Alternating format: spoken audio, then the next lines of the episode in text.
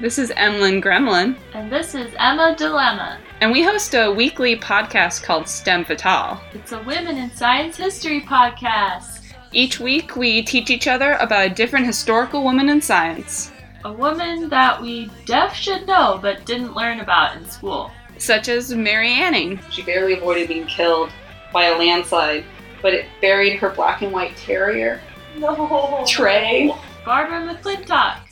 Her parents thought she wasn't feminine enough to be an Eleanor. and Chang Shung Wu. And she was supposed to go to China with her husband, and she was just like, sorry, honey, have fun in Oh my China. god. she didn't want anybody to figure it out before Wow. because she realized how important it was. And then we give a few shout outs to badass women scientists making history or her story no. today. So check it out. New episodes come out every Monday. Stemulator. Bye. Bye. Fantasy